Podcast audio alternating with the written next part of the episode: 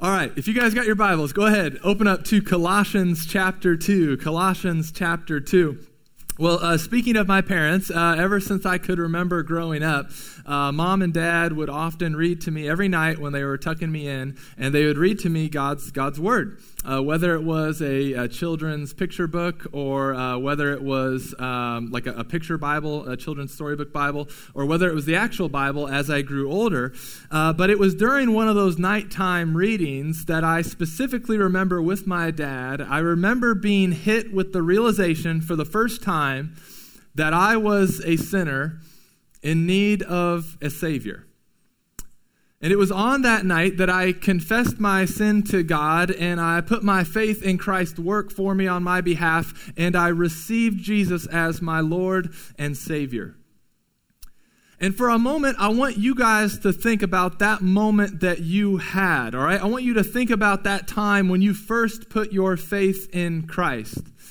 And, and maybe for some of you, it was at a really young age. Maybe you don't even really remember a time in your life that you didn't love Jesus and you weren't following him. Or maybe you don't have a specific moment and a specific day that you remember, and that's okay if you don't, but maybe there was a, a season of life that you remember where God was relentlessly pursuing you and opening up your eyes to his goodness and his glory. Or maybe for some of you, it wasn't until your adult, uh, adult years that you came to faith in Christ. And there was this dramatic life change because you had lived for years apart from God. And then He all of a sudden shows up and turns you back to Him. Or maybe for some of you, you've never put your faith in Christ.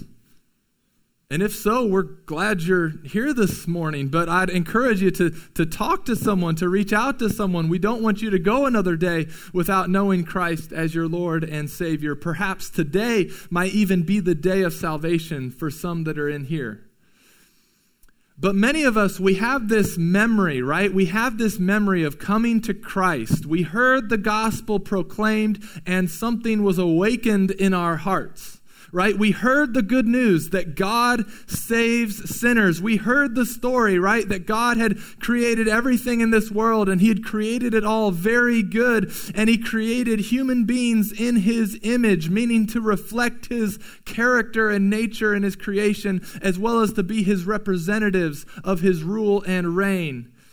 But we're told very quickly then in that story, right, in the book of Genesis, that Adam and Eve did not trust the good words of God, but instead fell into sin. And ever since then, all their descendants have not trusted the words of God, but have instead turned to their own ways, therefore rightly deserving the penalty for sin, which is death and separation from God. But then our hearts were lifted as we heard that God had provided a way for us to be saved through Jesus, who is fully God, fully man, who came to earth and lived the faithfully obedient life that we failed to live. He perfectly trusted the will of the Father, unlike Adam and Eve and all their descendants. And then he went to the cross in our place and paid the penalty that we deserved. And three days later, then he rose from the dead, defeating Satan, sin, and death, and he ascended into heaven, where he is now sitting on the throne, ruling, reigning, and restoring his people and his creation. And he now offers to us a salvation that does not have to be worked for, it does not have to be earned, but he lovingly and graciously offers it to us as a gift through faith in him. And, and, and, the faith in him is maybe sometimes confusing. We sometimes have different definitions of what faith in him looks like. And so, up on the screens, we'll have uh, uh, the question uh, that is asked in the Westminster Shorter Catechism that I think helps us understand what this faith thing is. And so, in the Catechism, it asks, What is faith in Jesus Christ? And it answers with, Faith in Jesus Christ is a saving grace whereby we receive and rest upon him alone for salvation as he is offered to us in the gospel.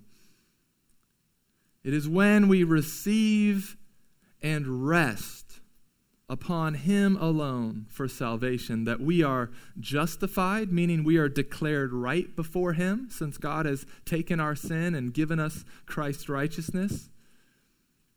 And therefore, it is through Jesus that we have been ushered back into the presence of God. And this great salvation has been offered to us all by God's grace, meaning his undeserved favor through faith.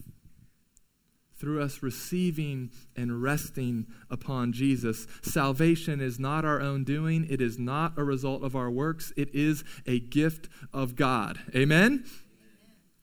And many of us, we, we believe that, right? We believe that for salvation. It's how we began our life in Christ. But then when it comes to continuing in Christ, we say, hey, thanks, Jesus, we'll, we'll take it from here, okay? Like, thanks, thanks for all that. That's how we began. But now, continuing with him, Jesus, we'll, we'll take it from here.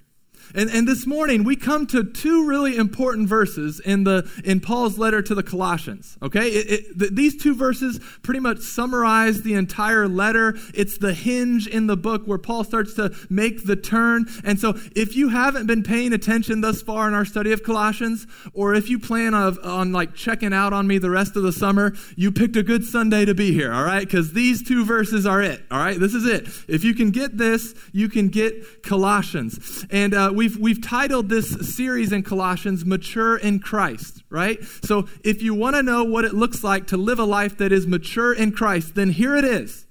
Here it is in these two verses.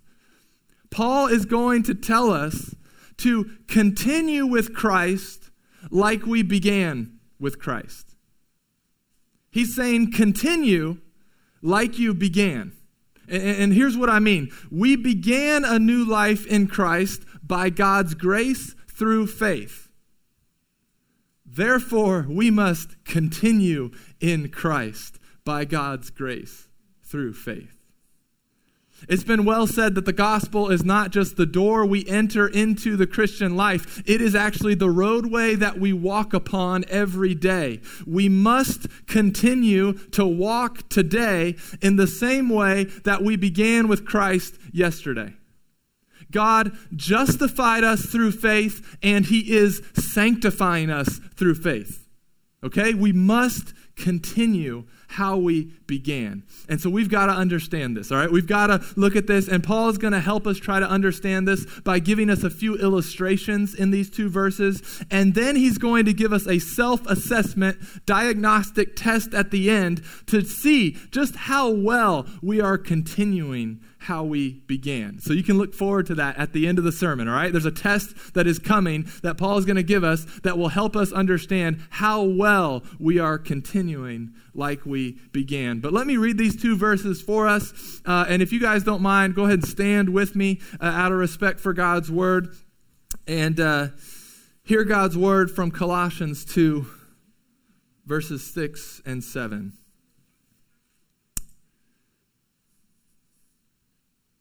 He writes, Therefore, as you received Christ Jesus the Lord, so walk in him, rooted and built up in him, and established in the faith, just as you were taught, abounding in thanksgiving. Let's pray. Father, this is your word, and these, Lord, are your people. And we come to your word this morning asking that you would, you would give light, O Lord. That you would illuminate your truth to us. Lord, help us not have hard hearts. Help us not just see this as another routine thing we do on Sunday morning. Lord, we want to walk out of here different than we walked in, and your word is the only thing that can accomplish that. And so we ask, Spirit, that you would deeply root this in our hearts in a transformative way. Help us hear, help us be sensitive to your convictions and your promptings.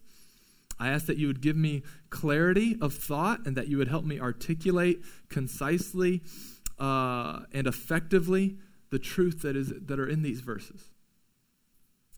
We ask all this in Jesus' name. Amen. You may be seated. As you received Christ Jesus the Lord, So walk in him. Walk in him. God gives us a command here, right? He says, walk in Christ, walk in him. But as, as is often the case, what, what God calls us to do is primarily based upon what God has done. Okay? What God calls us to do is primarily based upon what God has done, which is what makes Christianity just so different from any other religion or philosophy or worldview, right? Everyone else is going to tell you, hey, you do this in order to get whatever deity you worship to do that. And Christianity says, no, that is false. The Bible says God did this Therefore, you go and do that. What we should do is primarily based upon what God has done. Okay? And so we have to understand that when we come to a, the commands of God, like a command to walk in Him, what we should do has to be based upon what God has done. And so we're going to focus in a little later on on what it looks like to walk in Him. But in order to have a proper view of what we are to do, we must first understand what God has done, which we talked some of that in the intro as I went through kind of the gospel story and our redemptive story.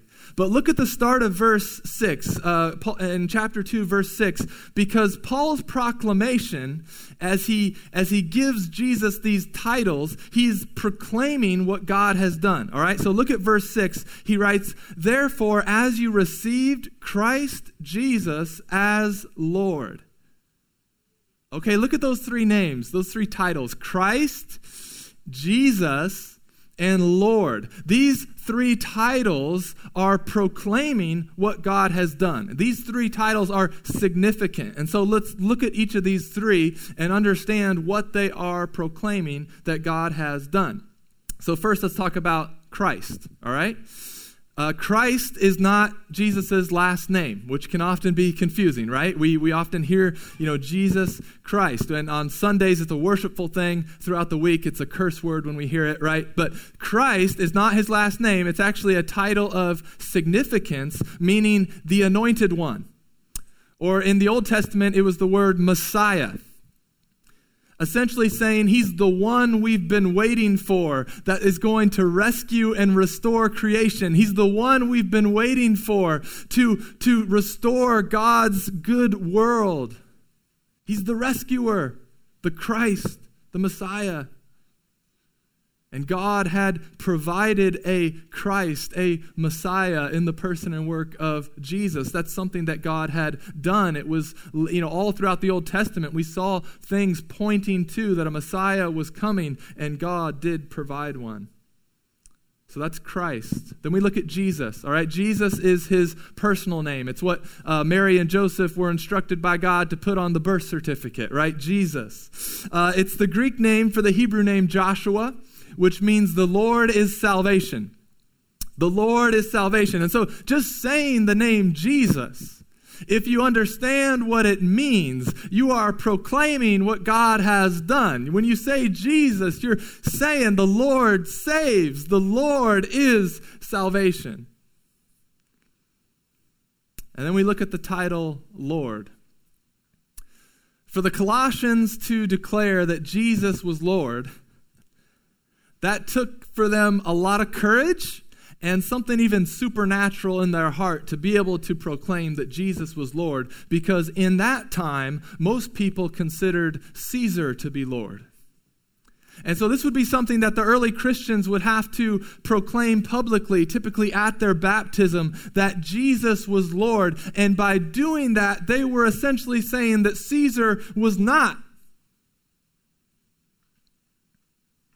To really declare that Jesus is Lord is to bend your knee to his rightful rule and reign over your life.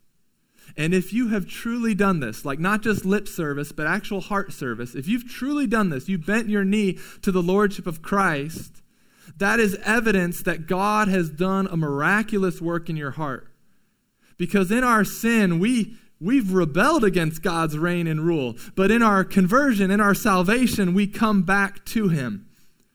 Paul, when he wrote to the Corinthians in 1 Corinthians 12, verse 3, 1 Corinthians 12, verse 3.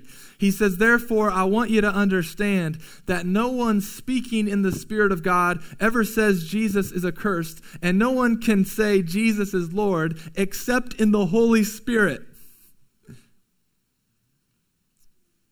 So remember, what, what we should do is primarily based upon what God has done. For them to declare that Jesus is Lord is evidence of what God has already done in their heart. He's enabled them to bend their knee to the rightful rule and reign of Christ by the power of the Holy Spirit. Christ, Jesus, Lord. Now, for some of you, it's going to be really difficult to do what Paul is calling you to do next to walk in Christ. And the reason that it's going to be difficult is because you either have never received Christ Therefore, it's going to be impossible to walk in Christ. Or you have forgotten what he has done for you. Okay? Because what we should do, remember, right, is primarily based upon what God has done. But if you have received Christ Jesus the Lord, meaning that you have believed that the Lord is salvation, and you have trusted that Jesus is the anointed one, the rescuer we've been waiting for, and you've bowed your knee to his lordship, then that is evidence that he has filled you with the Holy Spirit and united you with Christ. It's what theologians call our union with Christ. And we have to bring up our union with Christ because we can only walk in Him if we understand that God has united us with Him. Right? He's not, he's not saying walk with Jesus or walk alongside Jesus or walk in the same vicinity of Jesus. He's talking about walking in Christ. We can only walk in Him if we understand that God has united us with Him. But here's what I fear I fear that many of us and many of our friends and our family and many of the Christians that we know around us, I fear that they were preached a superficial gospel. I fear they were offered cheap grace. I fear that they were falsely assured that by raising a hand or walking an aisle that they could obtain a get out of hell free card. And so what did many of them do? They invited Jesus into their life.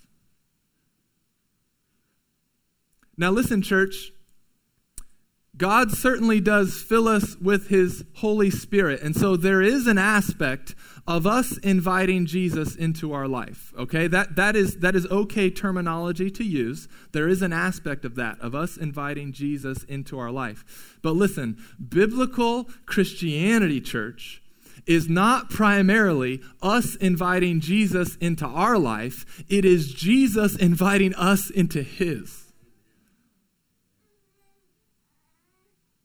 Biblical Christian, I'll say it again. Biblical Christianity is not primarily us inviting Jesus into our life. It is Jesus inviting us into his. And so if you miss that, if you miss that, your walk in Christ is going to be all out of whack. It's going to be filled with frustrations and confusing things. You're not going to be able to walk in Christ if you don't really understand how you received Him. You want to know why you've been spiritually immature for 20 years? You want to know why most churches can only tolerate baby food type teaching? You want to know why we're surrounded in a culture of like youth group 2.0 churches, right? It's because we receive, we didn't understand how we received Christ, right? If you received Christ to come be a part of your life, then that's how your walk is going to play itself out. If you received Christ to come be a part of your life, then your walk in Christ is going to look a lot more like Jesus. You know, Jesus, can you just come behind me and clean up my mess? Jesus, can you just come alongside me and help me out when I really need your help? Can you just kind of be that genie in the bottle I can go to when I really need you? But biblical Christianity is not primarily us inviting Jesus into our lives, it is Jesus inviting us into his. My family, we recently took a day trip to uh, Brown County. And uh, we hiked a couple of trails. Maybe some of you have been doing this while everything else is closed. It's, uh, that's one thing that has been nice to do to get out in the fresh air and hike. And uh, so one of the trails we hiked around was Ogle Lake, and uh, it was a little over a mile long. Uh, I see some other Ogle Lakers over there. All right, nice, yes. Um, it was a little over a mile long, and so Britt and I knew, you know, for us, we'd be able to handle that. Hopefully, our older boys would be able to handle that. Uh, but we were also taking Joel, okay, who is two. And we weren't sure how he was going to do on the trail, and I was uh, ready and prepared to carry him most of the way if we needed to. And so let's, for a minute, let's try to get into Joel's kind of mindset and see things from his perspective for a little bit, okay? He's two, all right? He's two. Thus far in life, he has contributed very little to the beginning part of his life.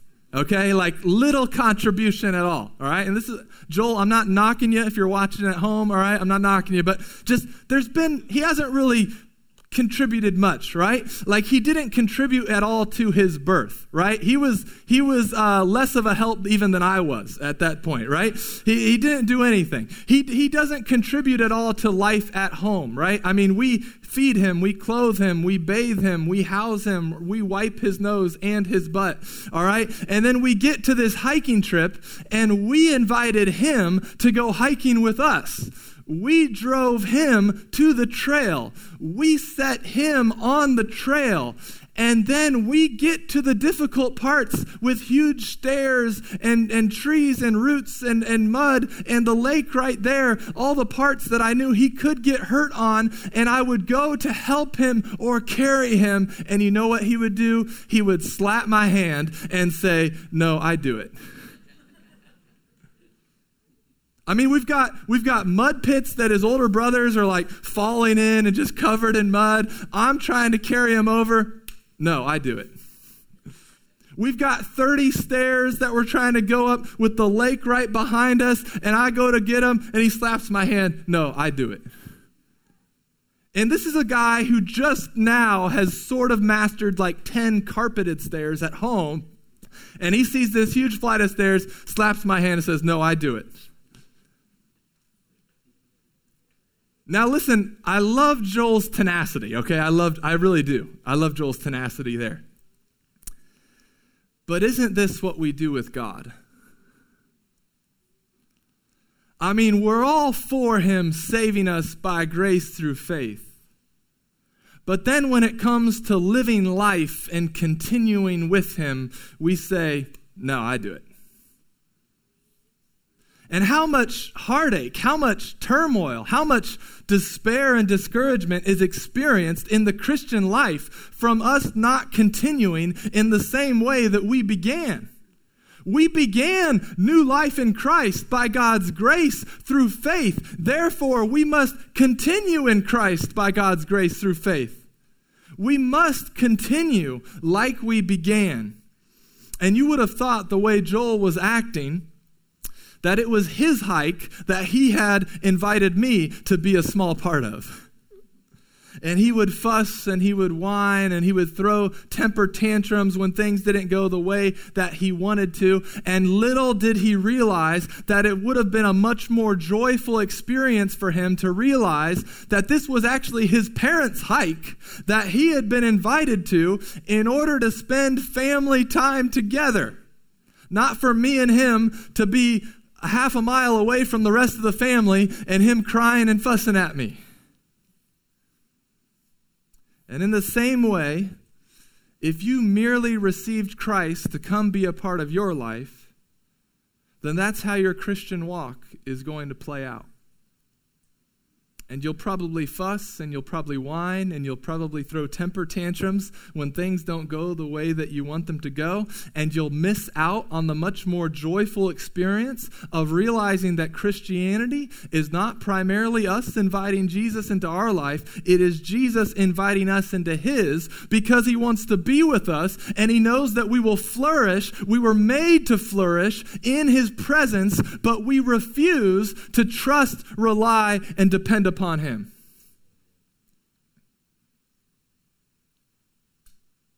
Well, well, we'll, come back to Joel and the hiking experience here in a little bit, but what does it look like to walk in Christ?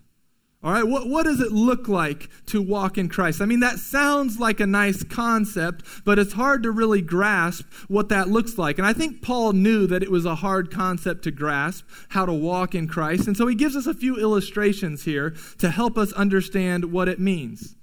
Because remember, we're not simply walking with Christ or alongside Christ, we are walking in Christ, and he gives us three illustrations to help us out. Look back at Colossians 2, verse 6.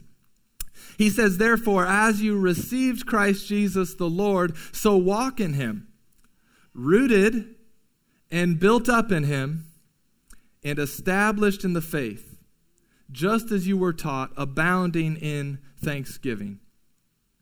Paul here gives three illustrations. Number one, rooted. Rooted, right? Which gives us the imagery of a tree whose roots are going deep into the soil, dependent upon the soil for life and stability.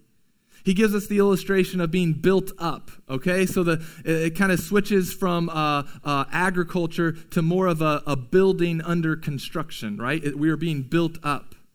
And the third illustration then is established in the faith, which in the English, we kind of l- lose the meaning a little bit. This was actually a legal term, okay? It was giving the image of a settled legal document. We'll, we'll come back to that in a second.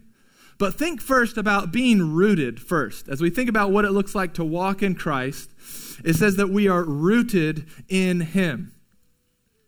When we were pulling weeds at our house a couple of weeks ago, uh, some of the weeds came up really easy, right? They had really shallow roots and you could just pluck them right out of the ground. Then we got to other weeds uh, that we hadn't gotten to in maybe a year or two or three. And those roots were extensive, right? They were deep, they were spread out, and those were hard to pull up. We essentially had to get a shovel and actually dig them out, right? Deep roots give some stability to the plant, they are dependent upon those roots. Think about a bad storm that you're watching and the wind is just blowing everything around. It's blowing, uh, you know, uh, uh, roof shingles off. It's blowing everything else around. And then picture that big, mature, healthy tree with deep, strong roots. And it's just standing strong in the midst of the wind and the storm. That should be a picture of what a mature Christian who is rooted in the good soil of Christ looks like right? When everything's going chaotic, when everything's blowing all around, aka like the world we live in right now, right? When that's all happening, the Christian should be unwavering and secure and nourished because their dependence is not in something that the wind can't affect. Their dependence, their dependence rather, their roots are in the good soil of Christ. But if you're not rooted in Christ, if you're not rooted in Christ, then you have to find some things to prop yourself up with, right? So now picture the baby tree, right? You've seen those little twig trees that, uh, that then have to be propped up by two sticks next to them that are actually bigger than the tree itself, right? They don't, they don't have deep roots yet, so they have to be propped up. Someone who does not have deep roots in Christ, they have to prop themselves up with things. If, if you're not rooted in Christ, you have to prop yourself up with the success of the economy. If you're not rooted in Christ, you have to prop yourself up with the success of your political party. If you're not rooted in Christ, you have to prop yourself up with maybe some man made religion or tradition or with power or with control. But the person that is rooted in Christ is not dependent upon those things to stand and be propped up by. Someone who is walking in Christ is therefore solely dependent on Christ alone, stable and secure and nourished, even on the windiest of days. And Paul writes, Continue with Christ like you began with Christ. You began with Christ, completely dependent upon him for salvation. You must therefore continue with Christ, completely dependent upon him. Look then at the second illustration. Paul switches right from, from the image of a tree with roots to a construction illustration, okay? He says that we are to be rooted in him and built up in him. Now, certainly the image of being built up in Him, it's, it's this image of uh, that Christ is the foundation, the solid foundation that we are built upon. But we also get from this that to be built up in Him, it gives the idea and it, it teaches the truth that, that currently you are under construction. This is a, this is a, this is a construction project. You're being built up. And that's a good truth to remember, church. Because don't we often beat ourselves up and beat up one another because we're not finished products? When Britt and I were in high school, uh, for most of the four years that we were there, our school was under major construction. Uh, it eventually became a really nice, big, new, nice school. But essentially, we went to school in a construction zone, all right? And so it often, you know, we'd be walking next to all the construction workers. They would usually have hard hats on, which always was like, hey, should, should we have hard hats on? Like, like they're all working and concerned about stuff, right? But, but, but here we are just kind of alongside them. And so there would be different parts of the school that would just be drywall with no paint. The, the floors would be unfinished. The, the ceilings would be exposed. Wires would be exposed. But that, it was just under understood that, hey, this is, this is under construction, right? No one was going in like critiquing every detail that wasn't in place. You just understood. You just gave grace because you knew, hey, this is under construction. This is a work in progress.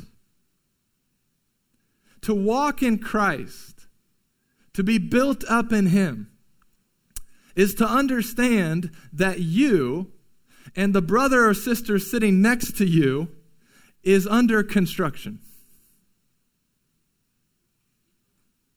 This is in progress. We are not yet what we are becoming. And so when you enter into this church family, it better be with a hard hat on and a whole lot of grace and love because things are going to get messy. And if they weren't messy before you came, they're certainly messy now that you're here, right? It's like, like, like things are going to get messy. Real life is going to happen. And we maybe even need a sign out front that says, warning, Christians under construction. A mature believer walking in Christ, continuing how they began, can be freed from the soul draining, critical spirit that just drains their soul of energy and drains the energy out from everyone else around them. Have you guys experienced this? A critical spirit, it just sucks the life out of a room. It sucks the life out of a, a, a church. It sucks the life out of a city group. But no, in the same way that we had to rely on Christ for our salvation, we must understand that we must rely on Christ to be built up and to progress in the faith. And we are not yet what we are becoming. And we can be freed from a critical spirit looking at ourselves or at the brother and sister next to us. Is this maybe why you have no joy? Could this maybe be why you are not maturing in Christ? You have not yet understood or rested in the fact that to walk in Him is to be under construction, it is to be built up by Christ. Then, then look at the next illustration that Paul he switches to another one. He says, then established in the faith established in the faith. This is giving us the picture of a document of ownership being signed. All right, like when you signed for your house or when you signed for your car, right? Through faith in Christ, God has legally signed and said that you are mine. He's put his seal of ownership on you through faith. Doesn't this then help us walk in Him with joy and with trust? Like He's not trying you out, He's not interviewing you. Your walk in Christ is not just like a, hey, let's see how this goes. No, through faith, you have been made His and He has been made yours. You do not know, you no longer need to walk anxiously or fearfully, fearing that what you received in Christ is going to be taken away from you. No, through faith in Christ, God says, signed, and I'm just going to say it, it's already there, sealed, delivered, right? All right, cue Stevie, right? We don't have it ready, but if we did, it would have been good, right? God says, signed, sealed, delivered. What's the next word? I'm yours, yeah. Established in the faith, through faith, you have been made God's. We began a new life in Christ by God's grace through faith. Therefore, we must continue in Christ by God's grace through faith. We walk in Him. Let's cover these illustrations real quick. We walk in Him through faith, fully dependent and rooted in Him. We walk in Him through faith, being gracious towards one another and ourselves as we rely that He will, uh, as we rely on Him, that He will complete the construction project He started. We walk in Him through faith, fully assured and trusting in Him that what we have received will not be taken from us because we are His and He is ours. Church, you did not primarily invite Christ to come supplement your life, He invited you into His. So enjoy living in His presence. Enjoy becoming more like Him and being about what He is about. And through faith, trusting Him with every step of your journey, continue with Christ like you began with Christ. God justified us through faith, and He will sanctify us through faith. We must continue like we began.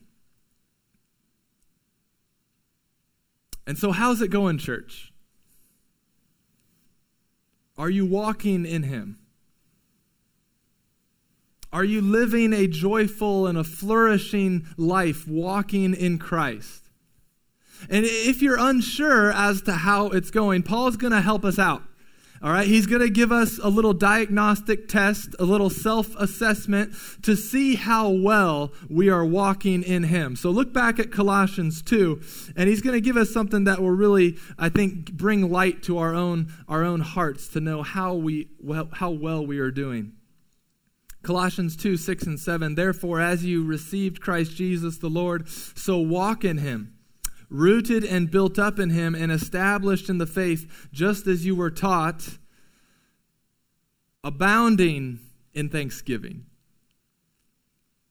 You see, the first three words that Paul uses to describe our walk in Christ rooted, built up, and established they're all passive meaning that it is ultimately God who is the one doing and empowering those works. But now we get to an active word, okay? So if you've been sitting around like you're, you're the person like, yeah, I just, tell me what to do, tell me what to do, tell me what to do, right? Okay, here's your part, here's your time, here's your test. A mature Christian a Christian who is walking in Christ and continuing like they began they are, look at the verse, at the end of verse 7, they are abounding in thanksgiving, overflowing with thanksgiving. They are spilling over with gratitude. They've got so much gratitude in their heart, it's just overflowing onto everyone around them. And so, as we're about to enter into a time of, of reflection and examination as we prepare to take the Lord's Supper, here's where you need to do some self evaluation. Here's where you need to ask the Spirit to really search out your heart. Are you abounding in thanksgiving? I mean, if you are really continuing with Christ like you began with Christ, And if salvation is of the Lord, and if we're rooted and dependent upon Him, and if He's the one building us up, and if He's legally sealed us and called us His own, and if God justified us through faith and He will sanctify us through faith, then shouldn't our lives be overflowing with thanksgiving?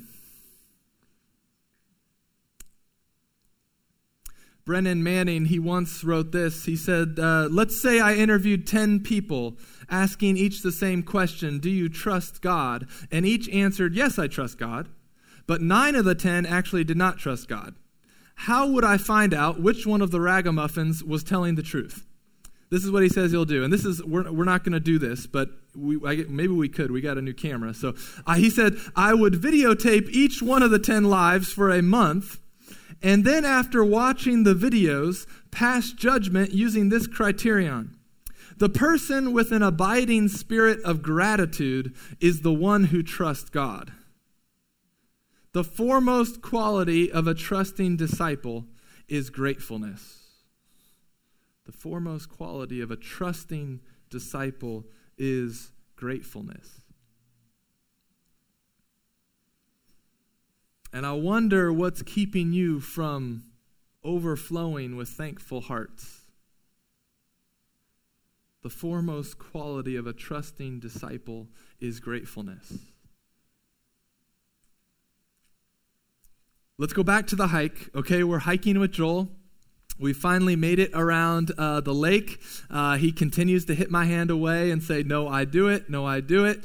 Uh, I'm always typically two steps ahead of him the whole time, trying to help him over some things. And he keeps saying, No, I do it. No, I do it. And I'm thinking in my head, like, Son, I've already done it. Just let me help you. I've already done this. You don't need to do it. I've already done it. I didn't invite you on this hike for you to prove something to me. I invited you on this hike to be with me and to be with the family because right now you're not even hiking with your brothers because you have to do everything for yourself. And finally, we get to the end of the hike. And there's a huge flight of stairs leading back to the parking lot. So we're almost there. Everyone's a little tired and exhausted, I think, including Joel. And he looks at the stairs. And he looks at me. And finally, he puts up his hands and he says, Thank you, Daddy. and I carried him up the stairs and it was great. We went, got pizza. It was awesome. But isn't that how we mature in Christ? We, we've been invited into the life of Christ, and in our immaturity, we struggle and we fight, and we still want to be self reliant and self dependent and self sufficient. Yes, we know salvation was of the Lord and all by God's grace through faith, but now we want to live the rest of our life by our own power and by our own strength. And we say, No, God, I'll do it. I'll do it. I'll do it. But then after a while,